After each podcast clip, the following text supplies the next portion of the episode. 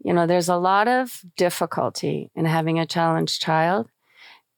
But when you have those children and you don't have to care about the world, it's not so hard at all, at all. It's actually, you just love them how they are and you just help them learn the next thing. And it's that simple.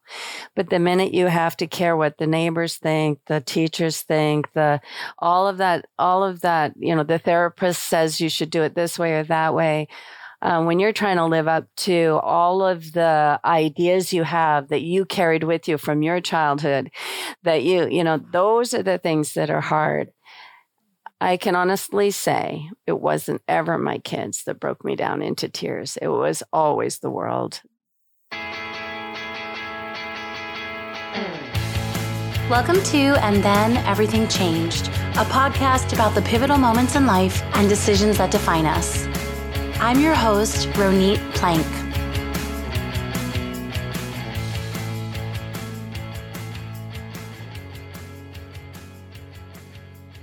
My guest today is Doctor Lynette Louise, and I wanted to begin her episode with a little introduction because our conversation covers quite a lot of territory.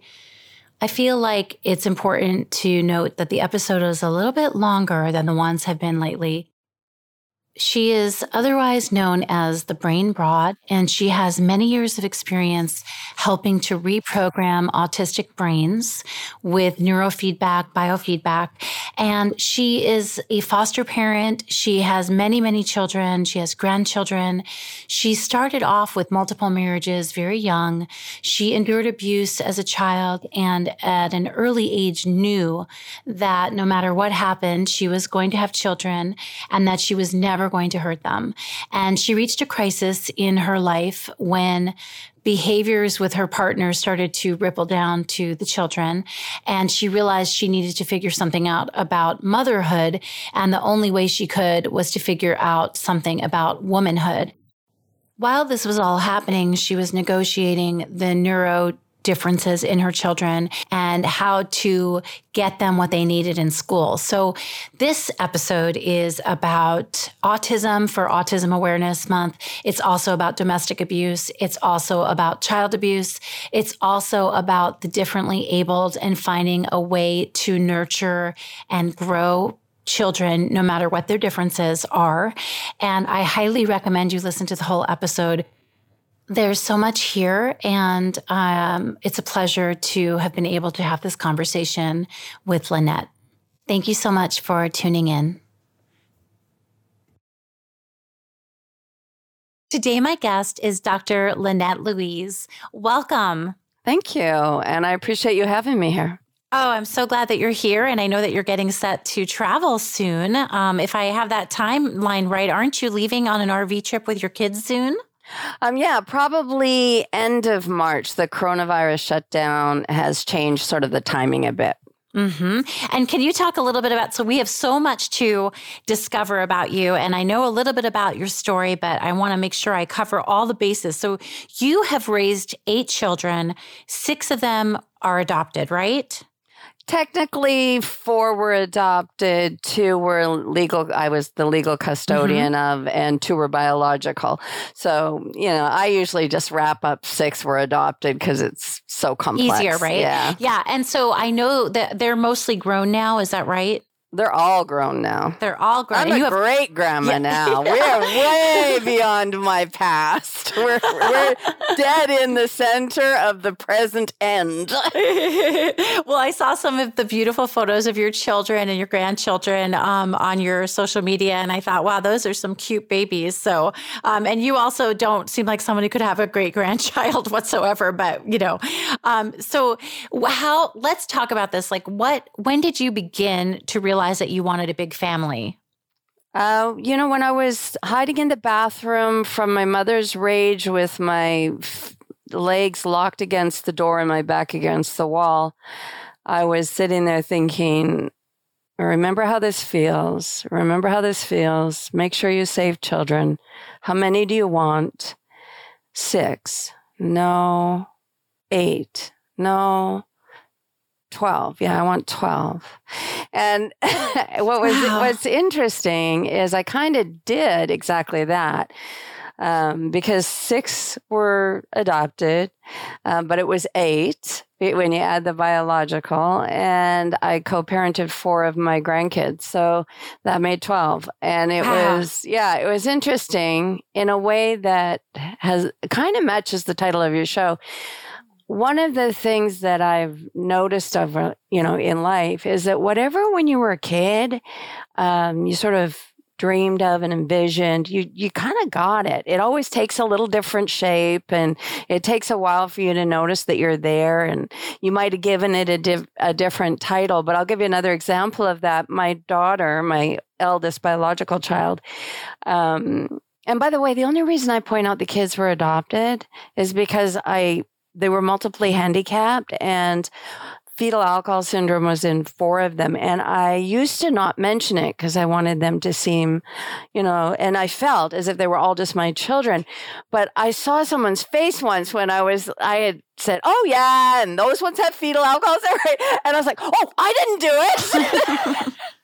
So you, you start to realize that you have to explain right, right, you yourself kind of much more clearly, right? Anyway, back to my my example on that. Uh, so my daughter, when she was young, my eldest, she wanted to have a bunch of dirty kids living in the country that played in the dirt and mud and felt free. And she literally had four boys. The one, she was the one I, I co-parented the kids with for a long time.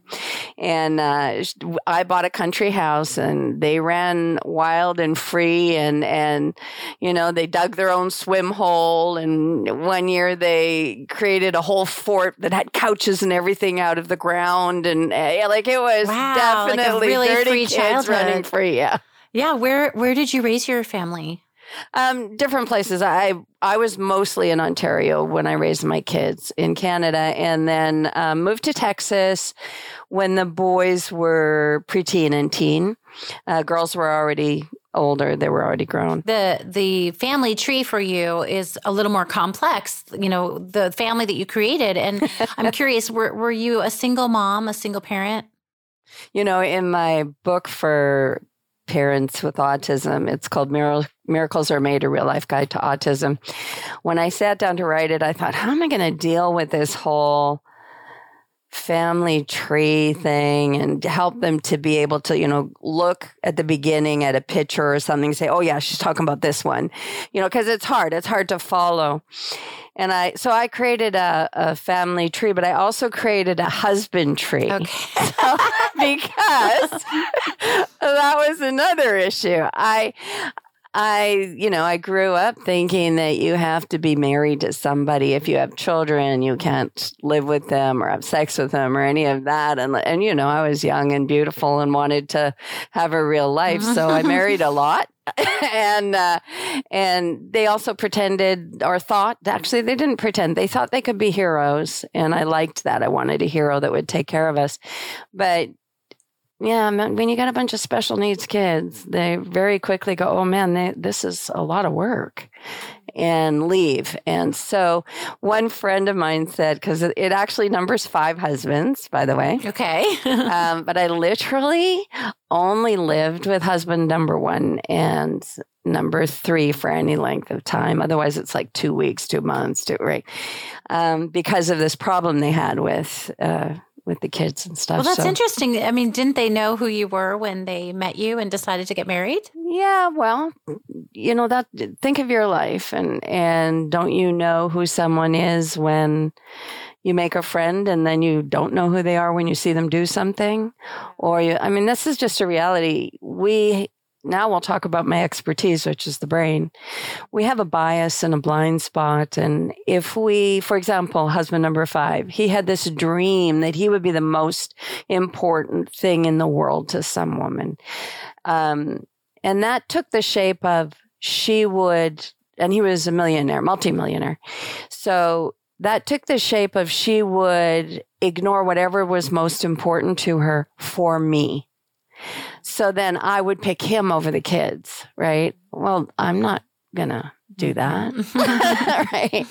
But that was his dream that operated inside him and created a bias and a blind spot. Now, he didn't voice that ever. But when we got to know each other better and, and stuff, it was very clear that that was really true for him. Uh, we never actually lived together because I found it out like within days of getting married, and we were still on the honeymoon and went, wait a minute, how about we live in two different places and I figure this out? And uh, and we just, we we were legally married for ten years, but we were never, ever living together. Well, I have this question about the brain because I know, and we are going to talk uh, in a little bit about, you know, your expertise and what brought you to that field. And but the brain and, and what you do, does it have to do with patterns and change in the brain? Well, yeah, everything. That would that would encompass everything. So that's really easy to say yes to. Uh-huh. Well, because what I what I guess what I'm leading you on is because what I wanted to say was that there's this feeling that like people don't change, right? The people who you marry, you know, who you marry, they don't really change. They're not going to change because you married them, right? But at the same time, people are really capable of change, and and they can change. Like we really can emotionally change if we want to. So I was just kind of thinking about the brain and the ability to change, and and the things that people say about themselves, but then maybe aren't able to do?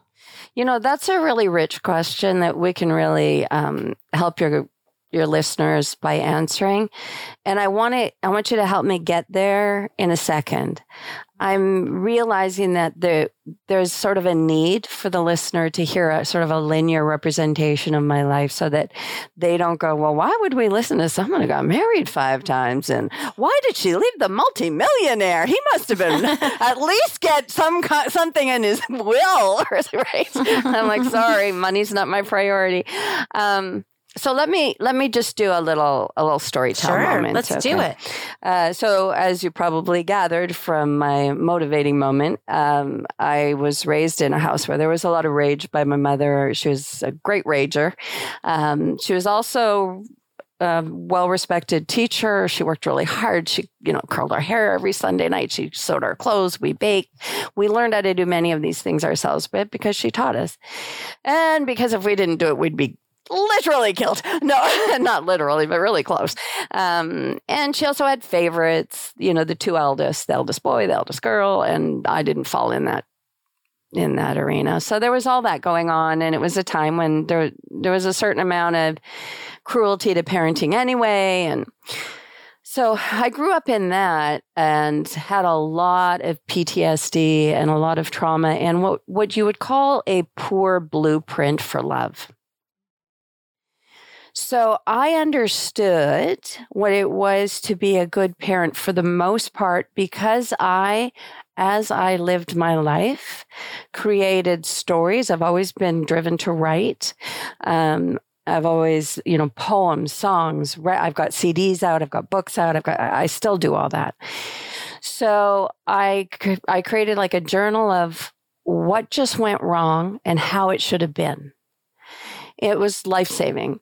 And when I couldn't write it down, I just sat there and memorized it. Okay, what did she say? How did I act? What should have happened?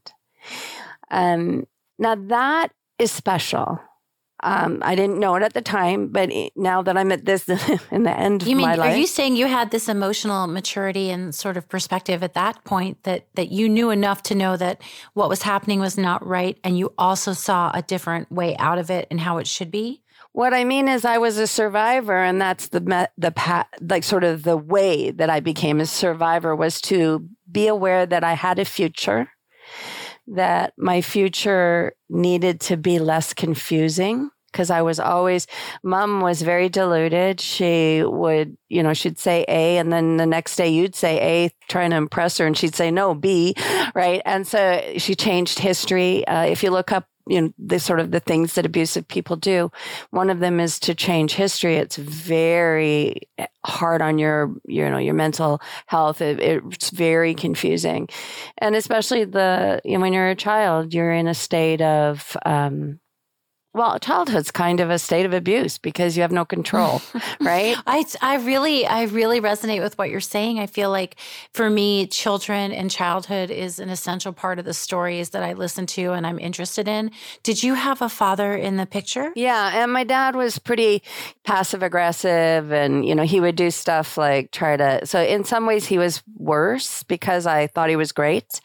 And he would do stuff like, your mom says she'll be mad at me if, that you'll never talk to me again if I give you another quarter, or your mom says, right? So he like played us against her, and, and it was it was you know I was like I I love my daddy, and right, but then so he you know when he would finally lose it, and it would be you know the house would be going crazy, mom would be screaming and throwing us down the stairs, or me anyway, and finally he'd lose his temper and uh, end up punching, but uh, punching you. Yeah, yeah, yeah, like straddling me on the bed and punching me.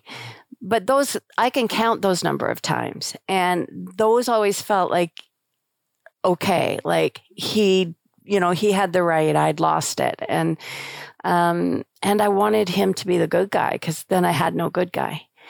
And so I literally um, forgot those always right away. That's interesting. I just had a conversation with someone yesterday about the difference in siblings' memories and who becomes sort of a, has allegiance to certain parents and others remember things totally different. Right.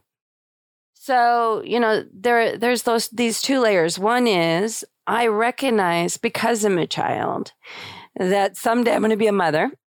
And I need to know how to do this, and that what's happening is not right, and that I have to survive, and I have to not feel always confused. And so I, I sort of tracked it as I grew. Now, did I do that perfectly? Of course not. Of course not. You know, as a parent, I was constantly going, crap, I'm being my mother again, right? Um, and having to correct that and having to go to the kids and say, hey, I'm I'm in the wrong here, and not because I was hitting and that sort of thing, but nobody's that without being all these other crazy things. So so I was willing to, that was another thing, I was willing to apologize because my mother never ever took blame and never apologized. And I knew that was wrong. Now, as, as an early mother, would you, as as an early as a young mother, and just as a person in the world, as you became an adult and got out of that house, I'm curious about, like, what was your level of calm, anxiety, rage, just on a regular daily basis? Were you wound tight, or were you, did you find peace? Um, peace came long, was a lot of work. Uh, so peace is a big word. And that took an awful lot of effort and about two hundred thousand dollars worth of classes and, and you know, weird uh, meditation style, find yourself things. And um, so, no, I didn't have peace, but I had, I was inclined to depression and to suicide. When I, my whole life, I was inclined to depression and suicide until I had a baby. And then I realized I had something to live for that would love me. There's a couple of points we started that I, I really want to hit. So we started this on the husband thing, and I explained that. So I had a bad blueprint. Well, I had a fairly decent blueprint for parenting. I had really, in some ways, a better blueprint than the person raised right that never paid attention to it. But I had a lousy blueprint for what love was when it wasn't the parent-child love. Now, I knew that I loved my mom with a desperation that was that was really unhealthy almost, and that as a parent, you had so much power and you shouldn't abuse it. You should respect it because my kids were going to love me no matter what I did. And I walked into parenting knowing I was loved because of that. So that was kind of a blessing. Even when they were teenagers and saying they hate me or whatever, I knew they loved me. Like I never didn't know that. And that was a huge blessing.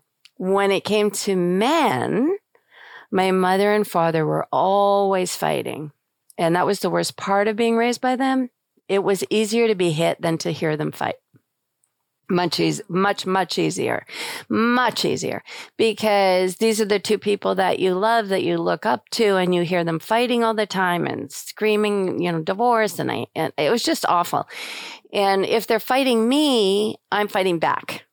or I'm, you know, it, when you're being hit, you're in trauma and, and you actually don't feel it. It's not that painful till later when you're healing. So I, like I learned a lot of things that have made me fearless. Um, while I work with very violent people, actually, that's what I do now. Um, so, you know, there were some benefits there, but I, as a, you know, as a woman to love a man, I just kept thinking, no, you know, and my dad was doing this passive aggressive thing about mom.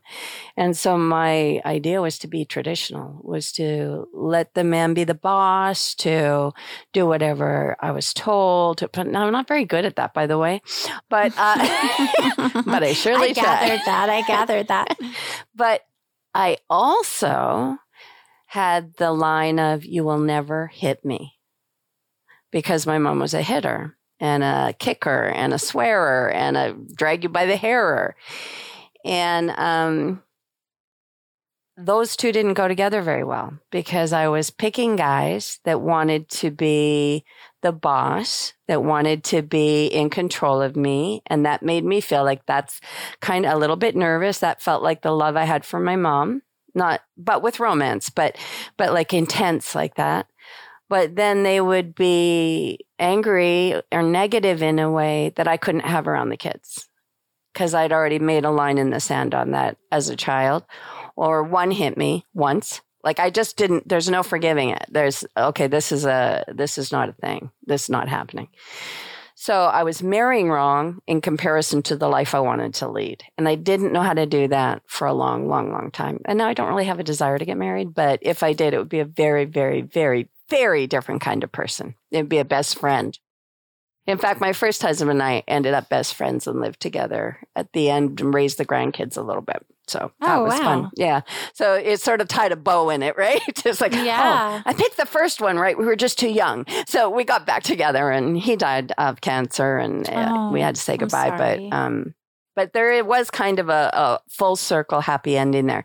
So that gives your guests a little bit of an understanding yeah. more, you know, of that. I want to answer your last question before you ask another one. yeah, yeah, yeah. I don't like to leave these open loops.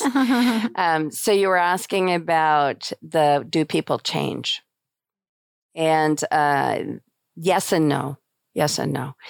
You are who you are. You, if you've, you know, worked with as many different kinds of brain challenged people, uh, neurotypical people, emotionally traumatized people, whatever, um, as I have, and then raised all these kids and gone through all this stuff. The one thing I can guarantee you is you are who you are stylistically. So my oldest biological child was born and just sort of smiled at me and slept through the night for at seven days old and yeah, was always you're like, one right? of those lucky ones. Right. And she's still my, she's my assistant and my helpmate. And we, you know, we did so many things together and still do. And, and she was just that, that person. She likes to be not the lead horse, but right, right beside the lead horse. And you know what I mean? She, and she's just, yeah. you know, she loved to be the nice one. And those were her motivators in life. Um, and my next baby um, died, but then my my third child, uh, Brenda, so she came out kicking and screaming, and she wouldn't sleep, and, she, right? and I was like, "Hey, I thought it was such a great mom. What's going on?" Well, yeah. our, as adults, they are still these people. You know, uh, Brenda is the a high money making producer that can handle anything, that will uh, tackle any problem.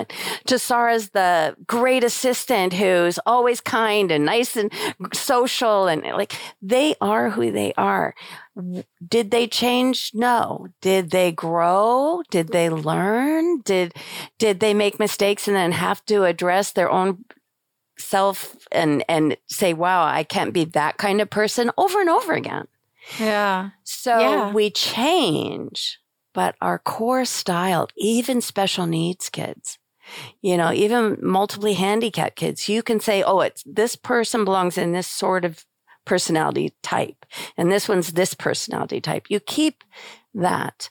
You change, unless you have like a frontal lobe injury or something, then you, that's different, right? But no, you don't, you don't change who you are intrinsically, but you change all the time.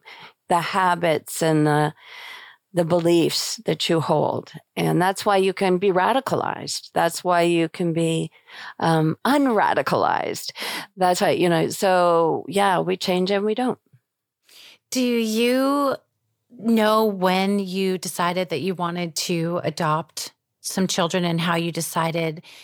What was the driving force behind children who were neuro, neuro, well, how do I say it? Who were on the spectrum, or what were their conditions? Cognitively challenged, multiply handicapped. It doesn't matter what you say, you're going to make someone mad. So, uh, you know, I'm I'm doing differently abled right so now. So when did you make the decision? I mean, what you, you know, you have these two girls, right? These two birth children, right? And and so when did you know? Oh, or did it just happen? Like, how did you fall into this? Um, well, I think it was a norm to adopt because my father was an adopted child and my brother, I had a brother that was adopted. So adoption was part of the choices you might make. Um, and I had three children. My middle child was a boy that died. And so that was really painful. And I, I already had two, which means, you know, I've already sort of filled my place in the world that way. So I was open to adoption. I wouldn't, though, have adopted if I hadn't ended up unable to have children. Not because I wouldn't have tried, but because it's easier to have children than it is to adopt them. So it's such a process. It's so challenging uh, initially. Once you're a known family that doesn't give children back, because a large percentage of children are returned. Like when I was doing it, it was seventy-five percent of the children that were adopted were returned. That's just a gross statistic, and I don't know what it is today. But um, yeah, it's such a difficult process. They're looking at you, you know, all the time, and you have to do all this. I'm a nice person. I'll be good, right? And it's it's not, you know, fun at all. But um, but I couldn't have more children, and I wanted more children. I had a destiny to fulfill, and I sort of just started wanting to have an even number. I had two girls. I thought I'll get two boys. That'd be good. Um, And the process itself sort of brings you somewhere else. You know, you start looking into it, you start reading about it, you're doing the classes they put you through, the, you know, and they're trying to get certain people adopted. And they're trying to get people housed. At one point, in fact, my oldest son was a foster child for a short bit because he wasn't adoptable. They were going to put him in an institution and nobody would take him and his bed wasn't ready. And they talked me into it and I didn't want to and I couldn't give him back. So, you know, it's like you sort of fall into it. I, I, I do a lot of comedy about it um, in my one-on-one show because it was really just a, not a story of altruism. It was a story of wanting balance and constantly seeking that and, and having my heartstrings tugged on by these kids that needed homes. And um, and then I had an affinity for it. I I just really understood what it was to be challenged and to be abused and to be in a place of uh, nobody wants me, I don't belong anywhere. And I love all my kids and I love them all uniquely, each one. Um, but it is true that the ones that I saved, quote unquote saved, even, even the ones that are busy with other things that never talk to me very often, um, they, you know, they pulled at my heart in a new and different way that Um, that was really, really special. Um, it was also, uh, it was a more multifaceted kind of loving. I don't know how to express it really. Now, my biological kids ended up in that same place because adopting so many challenged kids kind of put them through the ringer. And so they end up the ones that I'm also saving, right? It's so int- it was such an interesting and long and convoluted journey. Um, But the boys who were multiply handicapped, only one still lives with me. Uh, all the rest are independent, uh, living great lives. Uh, wow. They're miracle children. Um, and I, you know, I, I, in some ways owe that to my mother being as awful as she was. You know, you mentioned to me uh, in an earlier conversation that you had hit a point where you felt you were falling apart uh, as a mom at some point. And where in time was that? Oh, my goodness. Um, I was,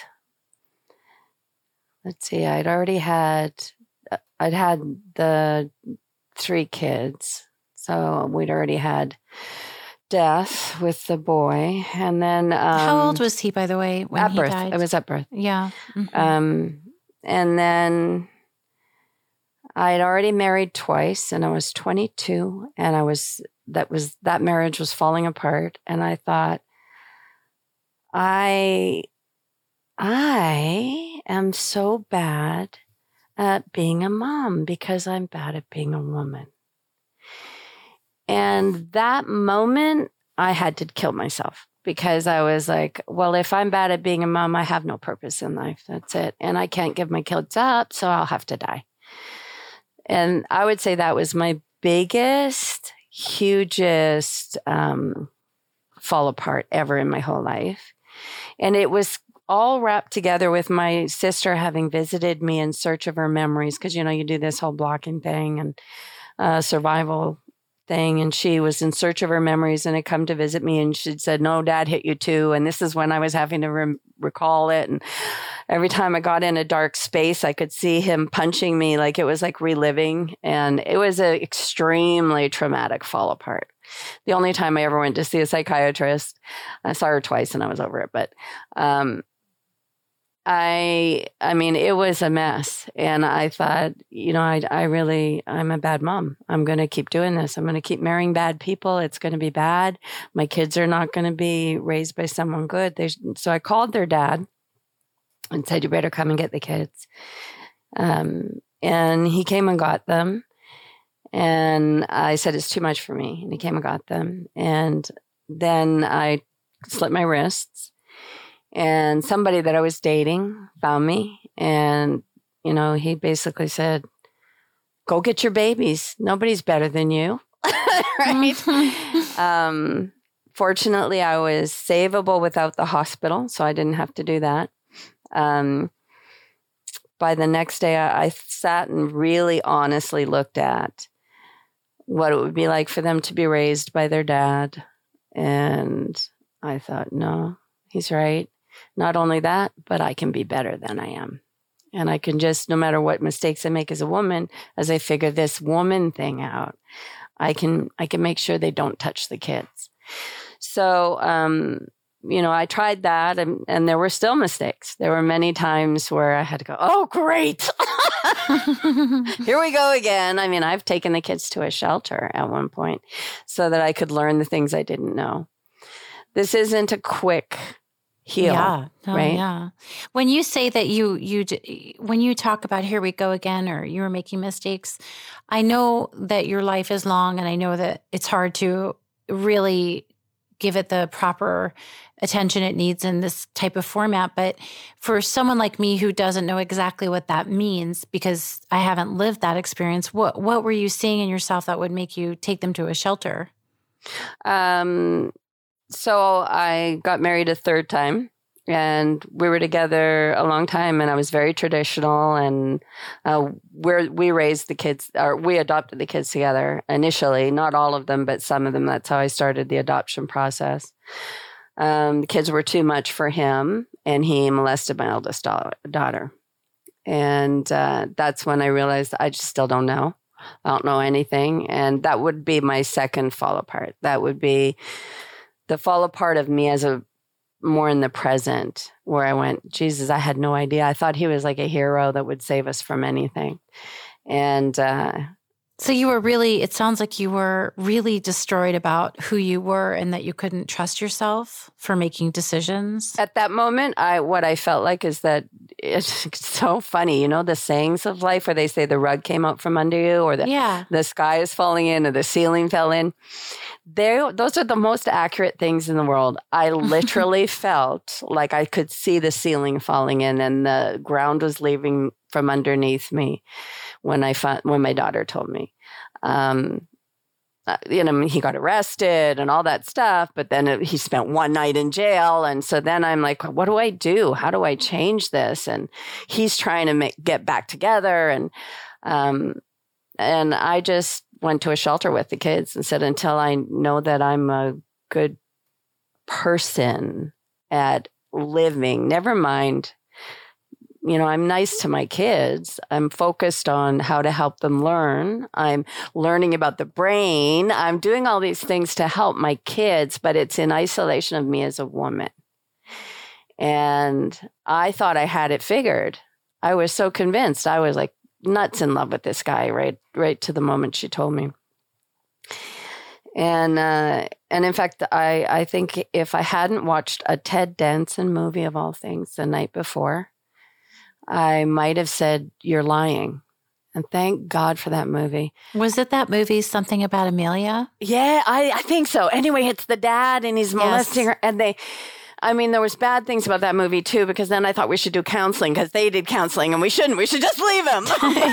You really don't like counseling. I can really hear that. I love, um, I love self-improvement. Very much. And I love uh, learning about what really works. Unfortunately, counseling often keeps you in the circle you're in, and I wanted out of it. Um, I can give wow, you examples. Wow, it's really so much, and you're right about that. And I feel like I can understand. It's almost like, I don't want to put it into my words, but it almost feels like a crisis of faith, because if you can't trust yourself to make decisions for your family, then at your mission in life, which is to be this mom and to help these kids, is just completely at stake. Right. And I'm going to save them and I'm going to keep them safe. And they were in danger. Right. They, it's just and, crushing. Right? So, crushing. Oh, it's so crushing. Um, so what did you have to learn? I mean, what did you have to do to become? Well, there were some, okay. So uh, one of the things I had to do, because I had him arrested, um, then the rule was for parents had to go to counseling. So I went to this group counseling thing. And uh, I got something very valuable out of that. And then I didn't go back. Um, I was already taught what I needed to know, which is that they were all repeating their own patterns and only thinking of themselves. So every one of these women in this group counseling session, none of them were talking about what happened to their child, which was why they were there. All of them were talking about the rapes and molestations that had happened to them. And I was, I had all that too in my background, but I sat there and I heard it. And I, at one point I said, do you, does, do you guys hear this? Do you hear that? Like, cause I hadn't known this. I hadn't known that you would pick someone who would do those things. I had known and heard um, from, you know, radio and television and stuff that you, uh, if you were abused, you might abuse. So I knew that, and I was careful of that. I I watched myself. I changed myself at every turn. I, I was very vigilant. But um, I had nobody had ever said, you might go the opposite and become the the docile one who uh, picks the wrong person. That had never occurred to me, and I, I was shocked. And that shock was part of what made me take the kids to the shelter and ask for the rest of the knowledge. And they taught all about the cycle of abuse. They taught about uh, changing history, for example. I hadn't known that, you know, that you can say, that, well, we've just had a president do it, but that's, that's what's done, right? You, you hit someone in the face and, and you literally in that moment, like you slap them across the face and in that moment say, oh, why are you crying? What's wrong? Why are you crying? Like, it's crazy making. It's crazy making. So changing history, the minute I found out that was a technique, I went, my whole life started to make sense. And so each of these things that they taught, and you can just look up the cycle of abuse, the honeymoon period, how they're nice to you, they do something nice, so now you feel all warm and fuzzy and you think they're, you know, and then oh, bam, there it comes again, right? um, the way it becomes your fault, all these things. So that led to me learning about the brain in a new way.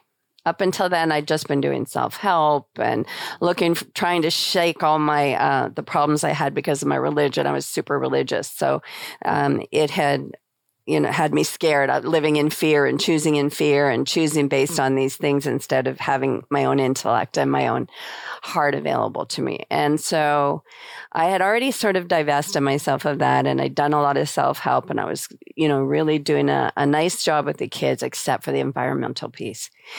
And the shelter really cleared that up. And I started like crazy learning about the brain. And yeah, I'd already had, I already had a degree in computers. So now I applied what I understood about, uh, you know, how you make a software, how you make machines work, how you make them think, and applied that to the brain. And, and I ended up actually being a, really gifted with uh, helping people to change and using technology, computer-driven technology, to help you change your brainwave activity and, and hence your emotions and your behaviors. And can you talk a little bit about that work in, in this part of the interview? Since, you know, when I first knew about your work, I thought, well, she she learned all this. She went back to school and studied the brain because of her children, you know, her all these different neurological differences.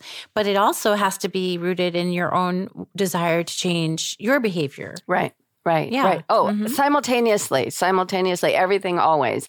I was always only a couple steps ahead of my kids, right? And I even have, um, you know, Asperger's as a possible diagnosis. Um, I talked to someone later in life and she said, well, it sounds like you're over it, but I don't know, can we call it historical Asperger's you had? And, you know, that probably was true. And it may have been, uh, you know, part of the reason I got most of the beatings at home is that I was probably too literal, too, you know, thrown by a lot of the things and too blunt, way too blunt, and way too sure I was right about everything.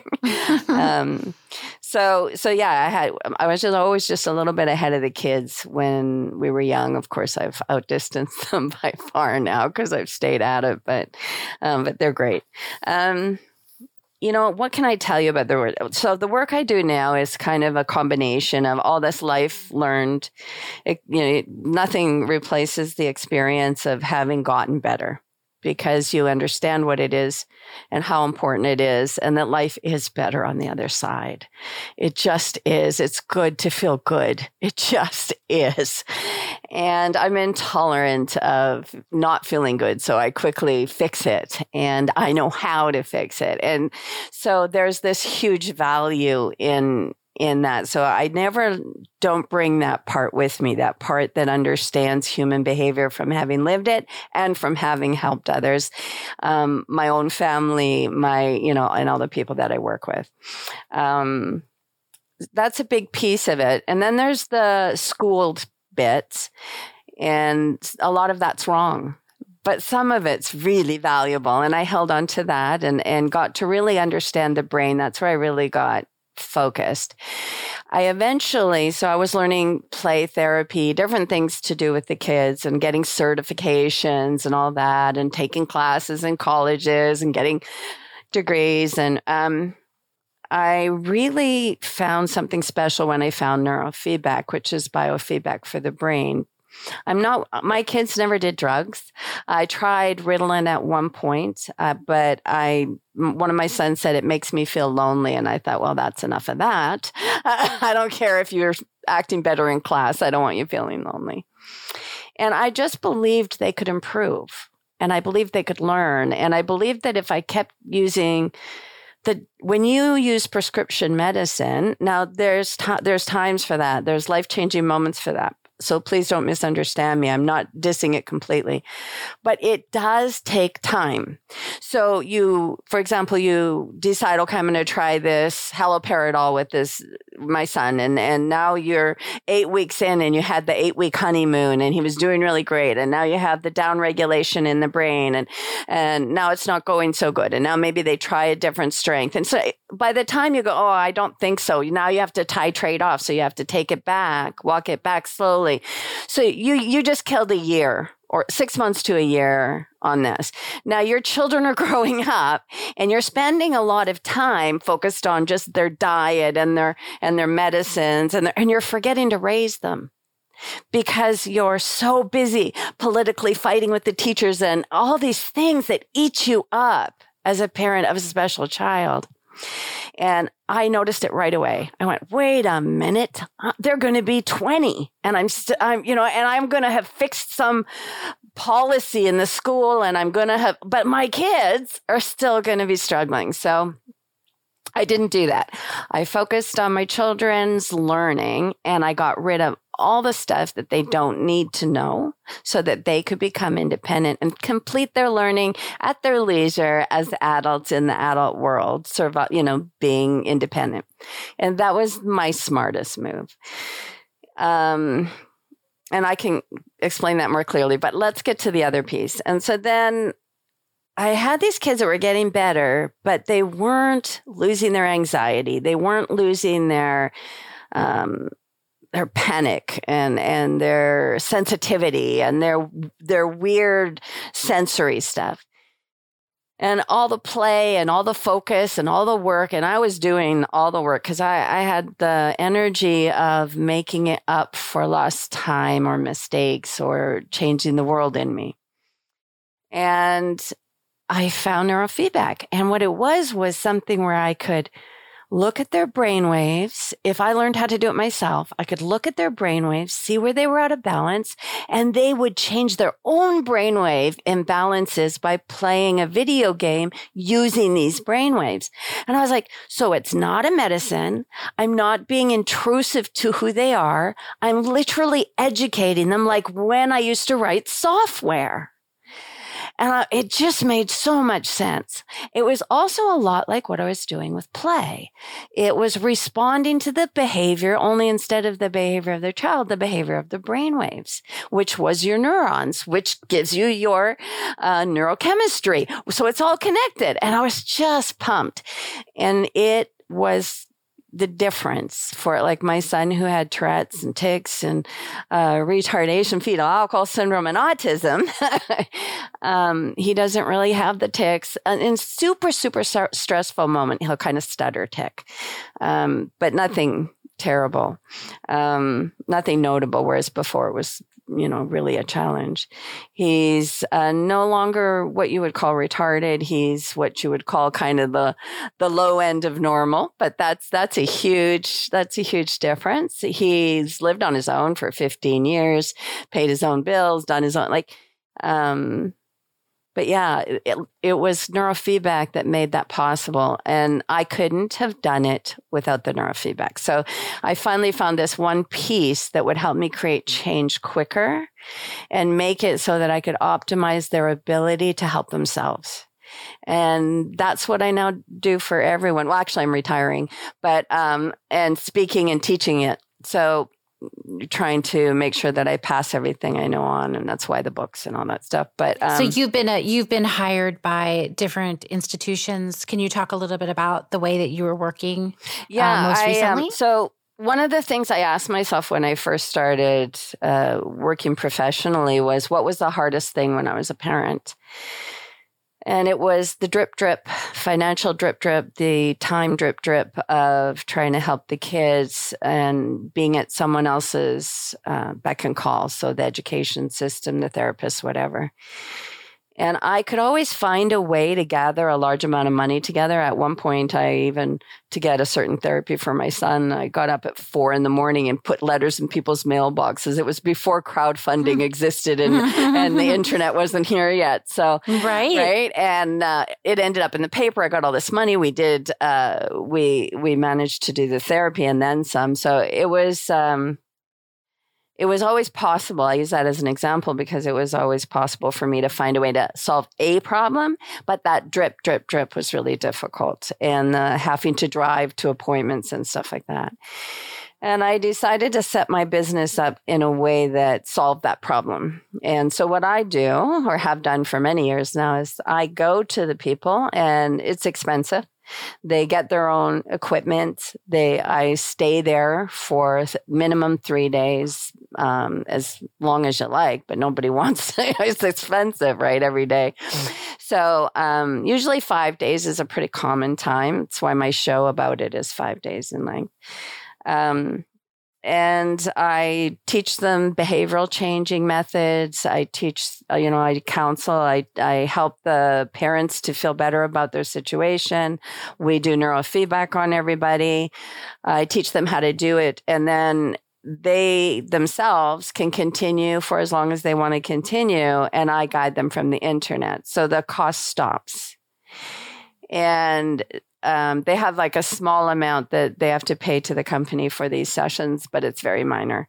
And they don't have to go to appointments. They've got it, all the equipment there, and between the internet, you know, where if they need me to do a Skype or whatever, um, they're fine. They never have to see me again in person.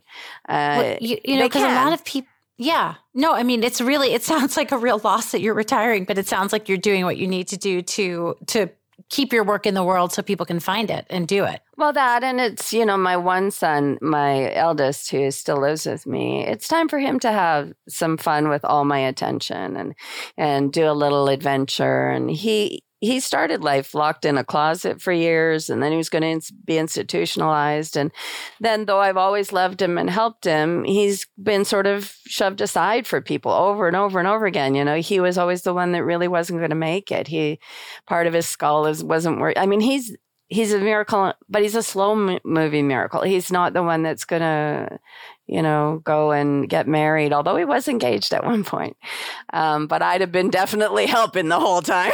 so, um, I, I, I just want, I love the world, but I want my son to have a time where he isn't having to step aside for a grandchild or a great grandchild, or, a, you know, we just have some fun together.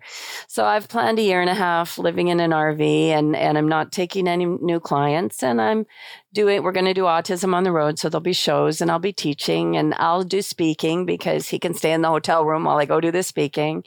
Um, and we'll, I'll write some more books, and I'll, I'll finish the shows, you know, so the, the world can get the information if the world wants it. Yeah. And, you know, I think it's really important because a lot of the people these days are are struggling with a child who's not typical or who has different challenges. And it's hard, so hard as a parent, whether the, the situation is a physically based one or a neuro a neurological one, to wade through what you have to wade through to advocate for them, to get the care you need. It's like inventing the wheel every time. Well, that's why I didn't do that. I didn't do that. It's, I, I tried advocating for them in the schools and stuff, and it never worked. And it was, it was killing our time. And I literally did this R V thing with them, and we learned on the road. Um, there, there's not, you know, there's a lot of difficulty in having a challenged child, but when you have those children, and you don't have to care about the world, it's not so hard at all, at all. It's actually, you just love them how they are, and you just help them learn the next thing. And it's that simple. But the minute you have to care what the neighbors think, the teachers think, the, all of that, all of that, you know, the therapist says you should do it this way or that way. Uh, when you're trying to live up to all of the ideas you have that you carried with you from your childhood, that you, you know, those are the things that are hard.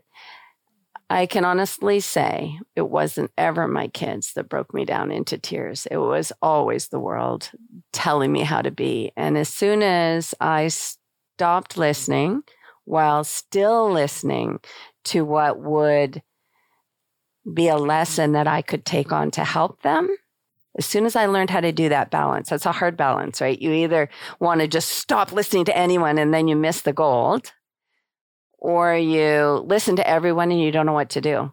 And that's the state most of the parents are in right now. They've listened to everyone. They don't know what to do. Their kids have gone to the schools. They've had to do what the teachers have said. They've had to do what the therapists have said. And they've been treated like they don't have any power or knowledge and they're not the expert. So they've given that away and they're in a complete state of confusion. And then the pandemic hits and they have to stay home and they've been told they don't know how to do it all this time. So they're stuck thinking, I don't know how to do it. I'm going to mess up my kid. And the kid feels the stress. And the next thing you know, the whole house is falling apart. Couple of deep breaths and just get, you know, fall back in love with your child. Don't worry about what they're supposed to learn. It's just a special year. And teach them the next thing. If they're putting blocks in a line, see if you can get them to put blocks in a curve or in a tower instead. Or, you know, maybe it's pull up your pants.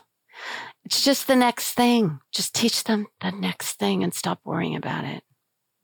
Before you know it, you did a lot of next things and they learned a bunch of stuff. That's powerful. That's really, that's like gold right there. You know, I, this question popped into my head and I think it may have changed for you over the years, but what keeps you going? Well, uh, yeah, a lot of people ask that. It is, of course, it's changed over the years. Um, I don't know. I, I like being happy now. So having the tool and the knowledge on how to do that um, makes it so that there's nothing to stop you from keeping going. Um, what prevents you is negative emotion. So if you don't have that, then why wouldn't you keep going, right? You get up in the morning, right, right, right. And, and you're not, why would you yeah. stop? I mean... Right. Um, yeah. So I, I, I've learned enough and become a woman that can just say, oh, yeah, actually, that doesn't feel good. No, thanks. And um, and I, I, there's no reason not to keep going. In the past, though, it was having a goal. It was having a purpose. And now the purpose is so ingrained in me. And, and so, in, you know, there, I don't even have to look for it anymore. But I always had the purpose of, you know, let's get the kids independent. Let's get the kids safe. Let's get the kids. It was the kids, the kids, the kids. And then as that worked, I had the purpose of, oh, no, are the grandkids okay? I need to help with the grandkids. And, oh, my neighbor's kid. Uh-oh. And, oh, that lady in the parking lot's beating her kid. I have to step forward. I'm terrified. I got to do it anyway. I'm terrified. I'm doing it. Like, it just, um, you know, it, it just becomes who you are. And that's your purpose. If you don't have a purpose, you should find one, because without it, you're probably just going to walk through your days and one day you're old and you die. And it, you never really kept going. You just sort of treaded water the whole time. So where can people, where would you like people to connect with you and find your books? And, you know, where's the best place to find you? And I'll put this in the show notes too. Okay. I thought you were going to say, where can you find your purpose? My answer is your childhood. You've always known your purpose. You just probably think you don't deserve it or something. So go there. Um, so I never told y'all, but um, I'm called the Brain Broad. And as you heard from my story, I had to be abroad sometimes. So it seems, and I go abroad. I travel all over the world. So it was a great title. And I work on the brain. So, and I'm also the only one. So if you were to Google the Brain Broad, you'd find me. Um, in case you don't know how to spell Lynette Louise, on Lynette Louise dot com or Facebook or YouTube or Twitter or Instagram.